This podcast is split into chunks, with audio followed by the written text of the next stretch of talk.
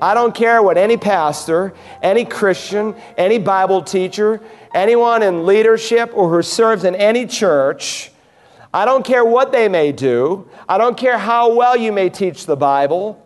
I don't care how much money you may give. I don't care how faithfully you attend. If you are not involved in the process, at least trying to bring people to faith in Jesus Christ, then you are out of fellowship with the living God. Welcome to Search the Scriptures, the Bible teaching ministry of Dr. Carl Broggi. Dr. Broggi is senior pastor at Beaufort, South Carolina's Community Bible Church. We've been studying the last chapter of the book of 2 Timothy. In our passages from verses 1 through 4, we sense the urgency of the Apostle Paul as he knows his time is at hand, but also knows a time is coming when preachers will distort the Word of God.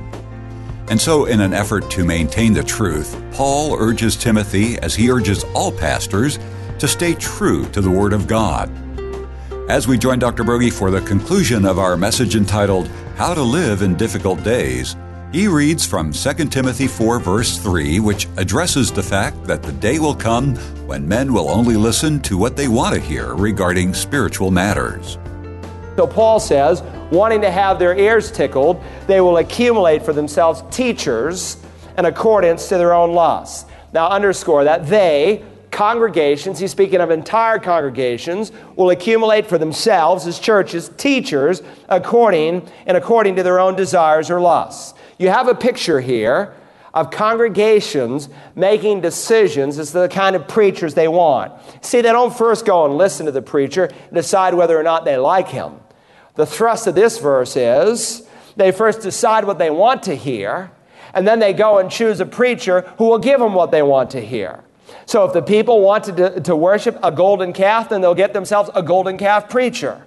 And so much in our day, the pulpit has just become a sounding board reflecting back what it is that the people want to hear, not what it is that they need to hear.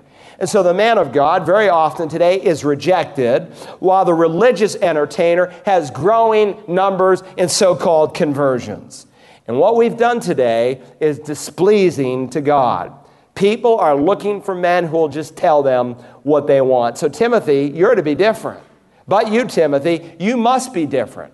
Preach the word of God because men will not want to hear the truth. They'll want their ears tickled. Preach the word of God because they'll choose bad teachers, teachers in accordance to their own desires. Preach the word of God, third, because men will embrace myths. Look at verse 4. Men will turn away their ears from the truth and turn aside to myths. Now, notice the repetition of the word ears here, found within two verses. I have them both circled in my Bible. He moves from tickling ears now basically to stopped ears. People who have stopped their ears, they say, I don't want to hear it. People like that who come here on Sunday, they think, man, Broggi, I don't want to hear it. I don't like, he doesn't make me feel good when I come.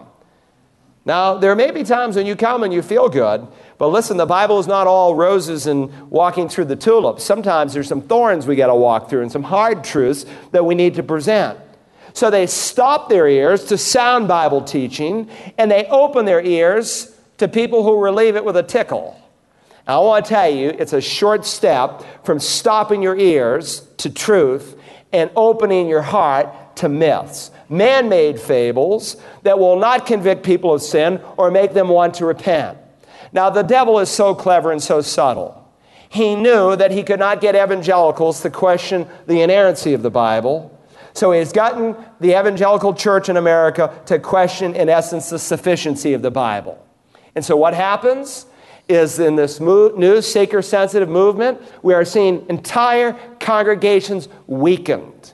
And while the short term results are impressive, the long term results will be horrible. Because what will happen, history repeats itself, what will happen is before long, you will have doctrinally weak people. You'll have many people who are just professing Christians, but who are really not truly, genuinely born again.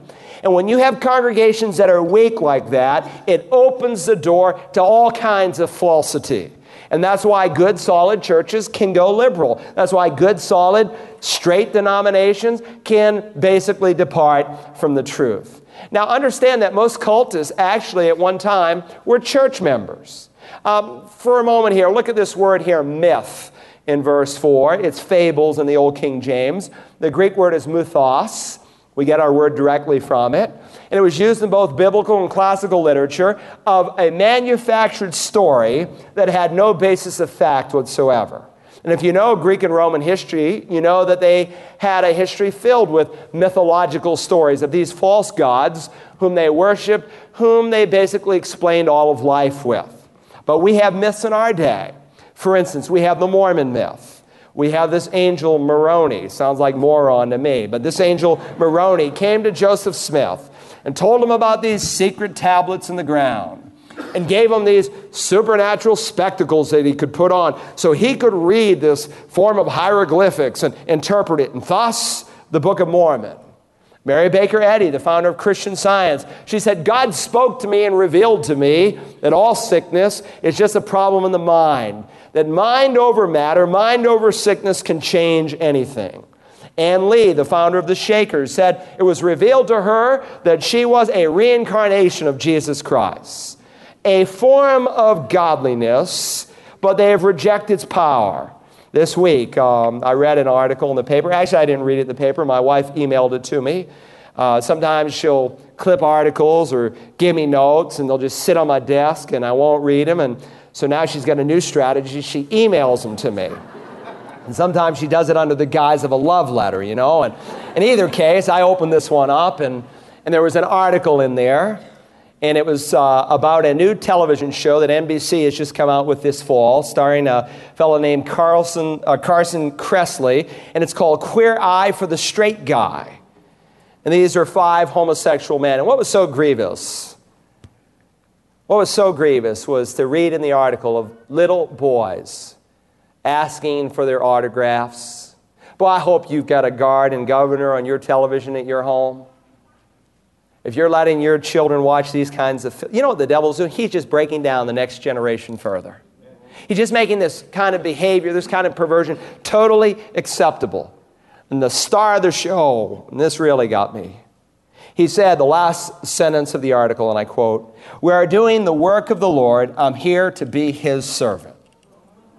A form of godliness, but they have denied its power thereof understand it's not simply out there somewhere, it's right here in our own county.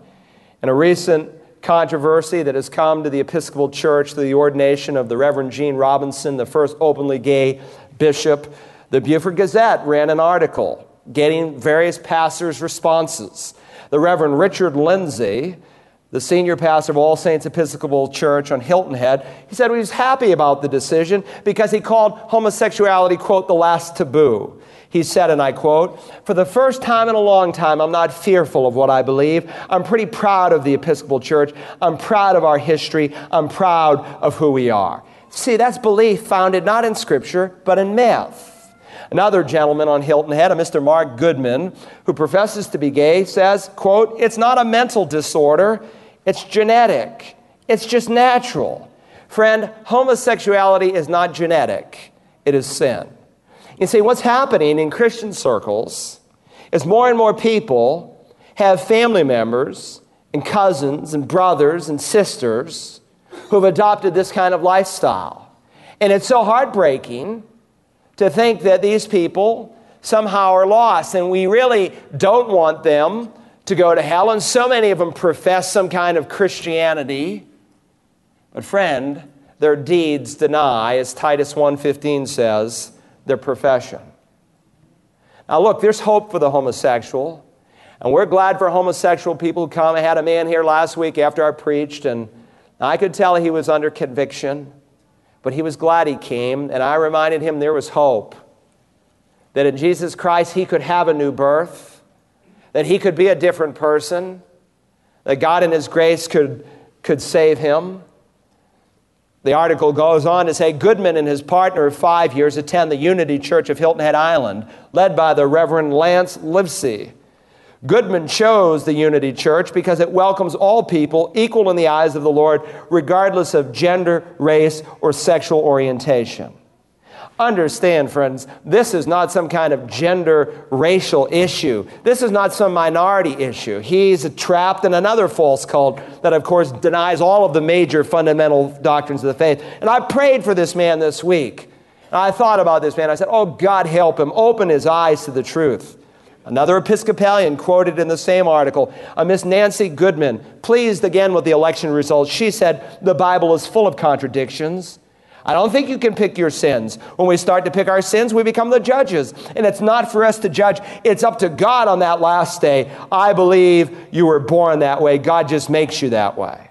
Paul says they will stop their ears to truth and they will embrace myths. For the time will come when they will not endure sound doctrine and will turn their ears from the truth and will turn aside to myths. And ladies and gentlemen, may I announce to you that day is here, and it is here in full fury. That is the day that we live in, the day of myth whether it's the Mormon myth or the evolution myth or the new morality myth or the gender blending myth or the so-called all you all religions of the world are to be united myth, whatever the myth, when it's outside of the realm of holy scripture, that's all it is. It is myth. It is fable. It is wrong. But understand the Bible is not a fairy tale. It's not a book of myths. It's not a book of fable. It is a book of truth. It is historical. It's authoritative. It is the Word of God.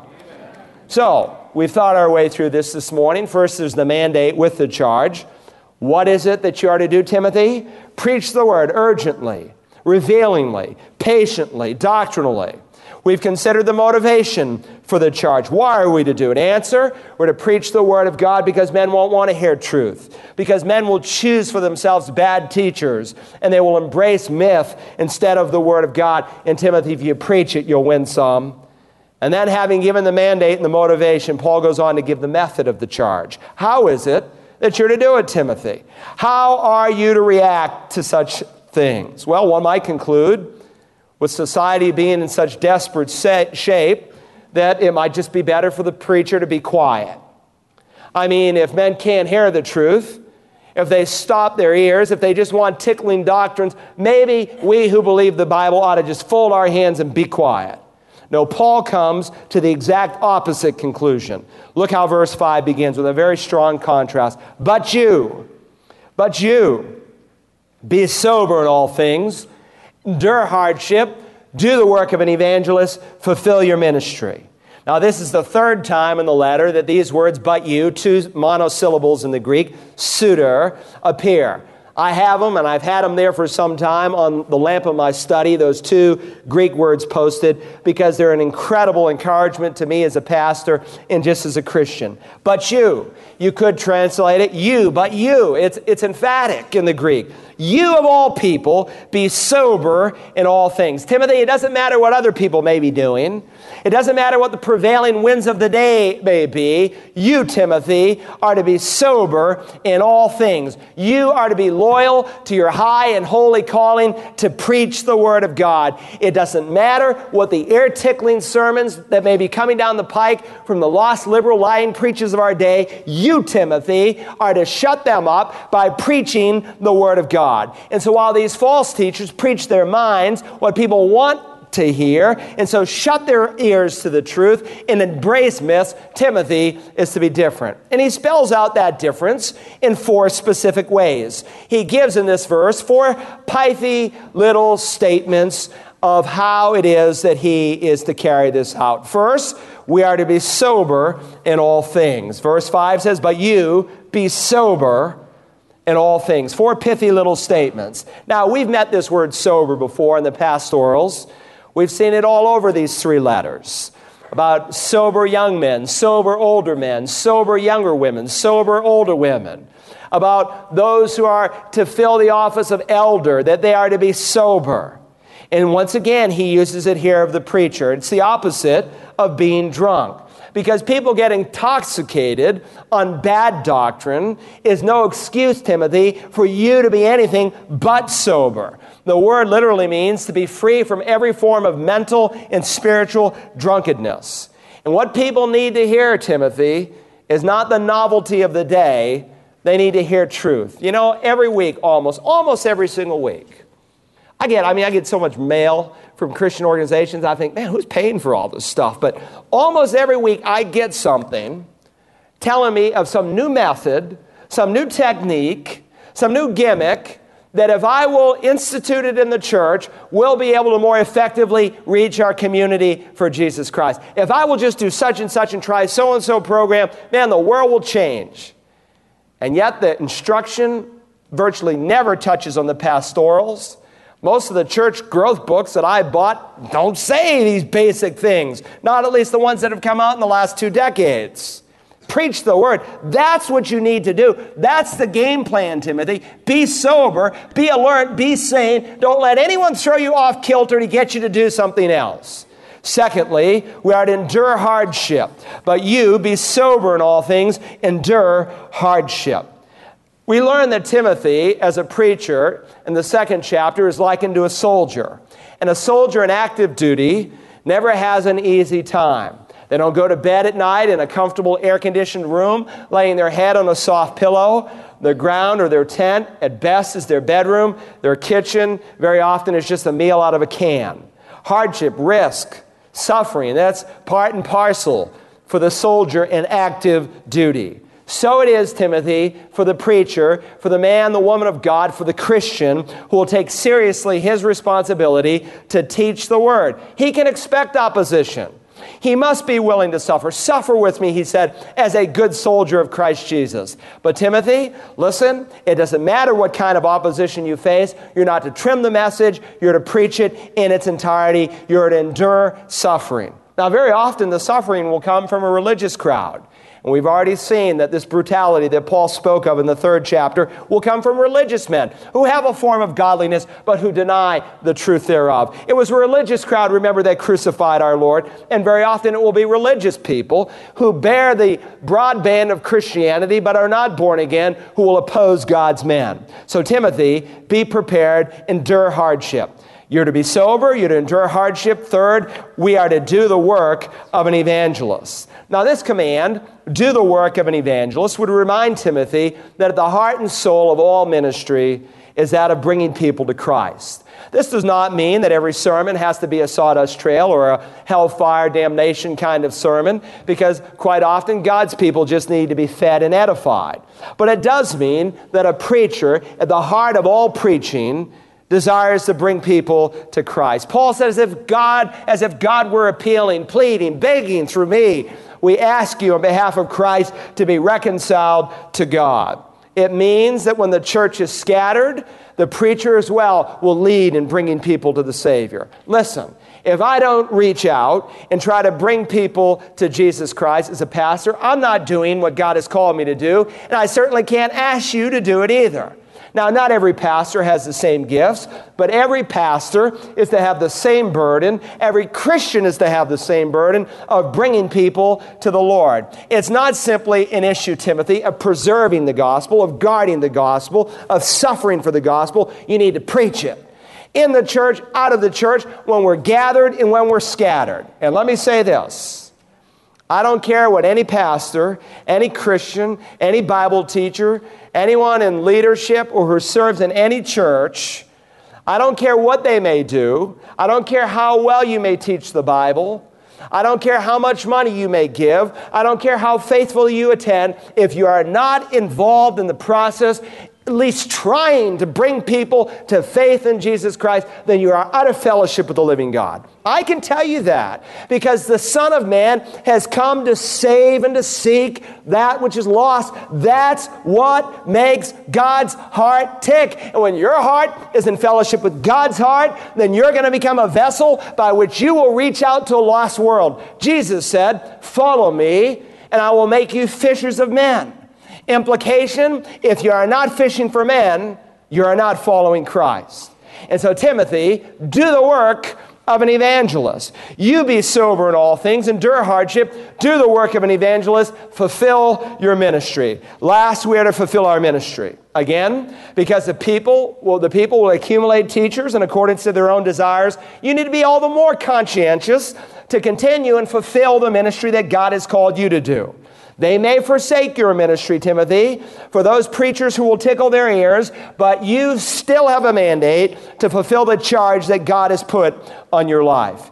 And let me say, Timothy's ministry would not be exactly like Paul's, and Paul's would not be exactly like Timothy's, and my ministry will not be just like yours, and yours won't be just like mine, but both are important to the cause of Jesus Christ. There are no small or unimportant ministries if God has directed you to do it.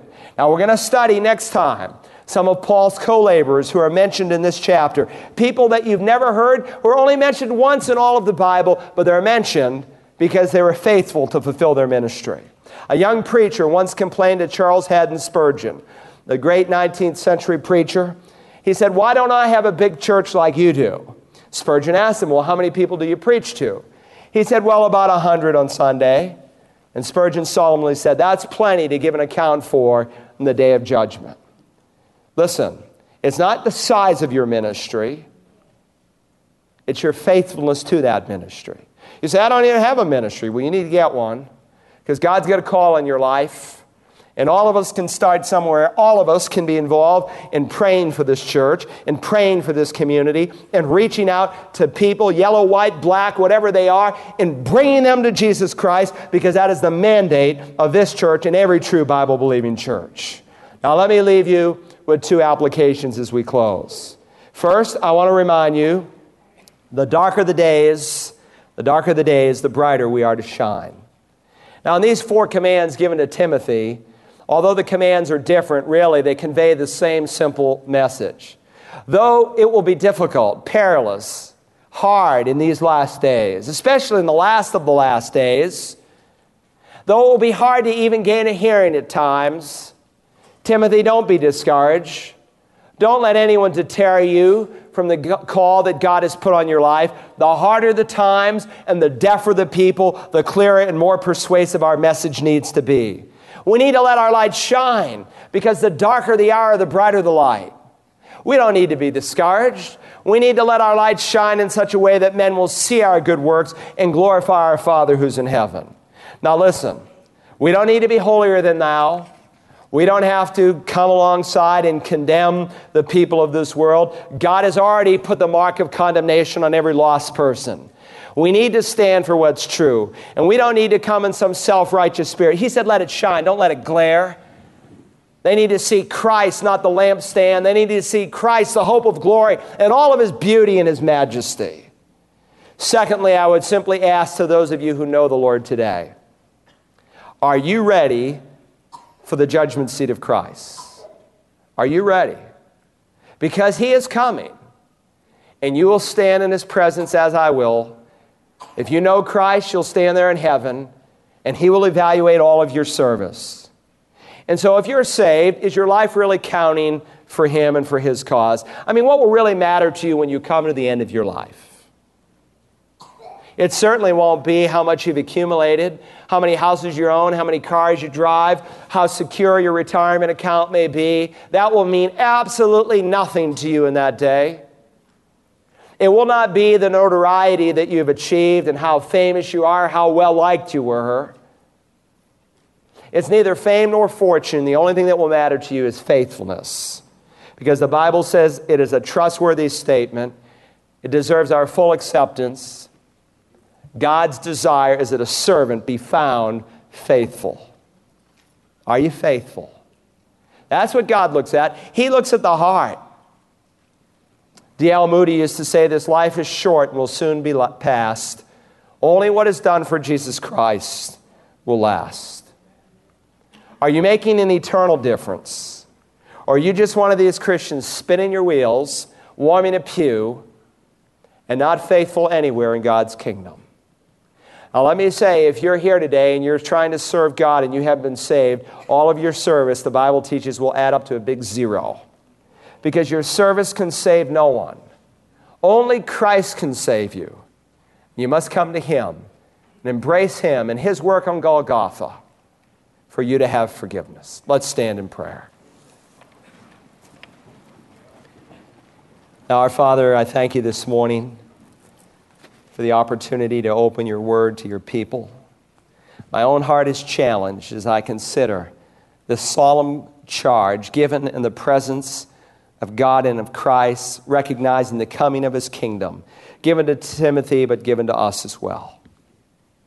And Father, I thank you that you've given us a message to preach, that we're not like a ship without a compass, but you've given us a very clear way in which we should live and how we should respond.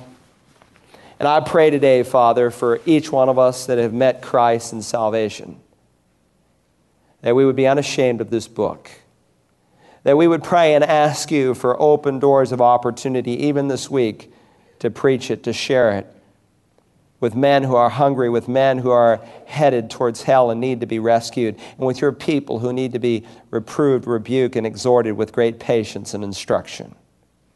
Now, Father, I recognize that even in a group this size, that there are some who are here who do not have the absolute assurance that if this were their last day on earth, that they would go to heaven. Friend, I want to tell you, Jesus Christ did everything for you. There's nothing that you can add to the gospel. The gospel, the Bible says, is that Christ died and was buried and was risen from the dead. And the Bible says the gospel is the power of God to save you. You cannot improve upon that sinless, perfect, holy blood that was shed there as a payment for your sin. And the only thing separating you from heaven is an act of faith. Faith is just simply taking God at His word. Without faith, the Bible says you'll never please God. You say, Oh, Pastor, I, I think I'd go. I, I hope I'd go. Then you've not yet exercised true faith. If you can't say, I know I'm going, then basically you're calling God a liar and His word untrue. Because He said, if you will call upon His name today, He'll save you. He said, Believe in the Lord Jesus Christ and you'll be saved. Faith just says, God, I believe what you said. Have you ever in faith called upon the name of Jesus Christ? Salvation is by grace through faith. Because of the grace shown there in Calvary, God allows you and privileges you to come to Him through faith. But no one can open the door of your heart but you. Would you, in simple faith today, just say, Lord Jesus, save me? Father, help men and women and even young boys and girls to decide today for Christ. Help them today to make a decision. For tomorrow may be forever too late. By your Spirit, we ask that today you would bring people to yourself, that you would grow your church. We ask it in Jesus' name. Amen. To listen again to today's study entitled How to Live in Difficult Days, use the Search the Scriptures app for smartphones and tablets, or visit us online at searchthescriptures.org. You can also order a CD or DVD by calling 877 787 7478 and requesting program 2TM8. As we see our current day and time looking so much like the time Paul warns us about, we need to pursue truth in the pulpit for our own benefit as well as for the benefit of those who've not yet come to faith. Tomorrow, Dr. Broggi's wife Audrey is in this time slot with her program for women, Mothering from the Heart. And when we return Monday, Pastor Carl will begin the final message in our series from 2 Timothy. Join us then when we search the Scriptures.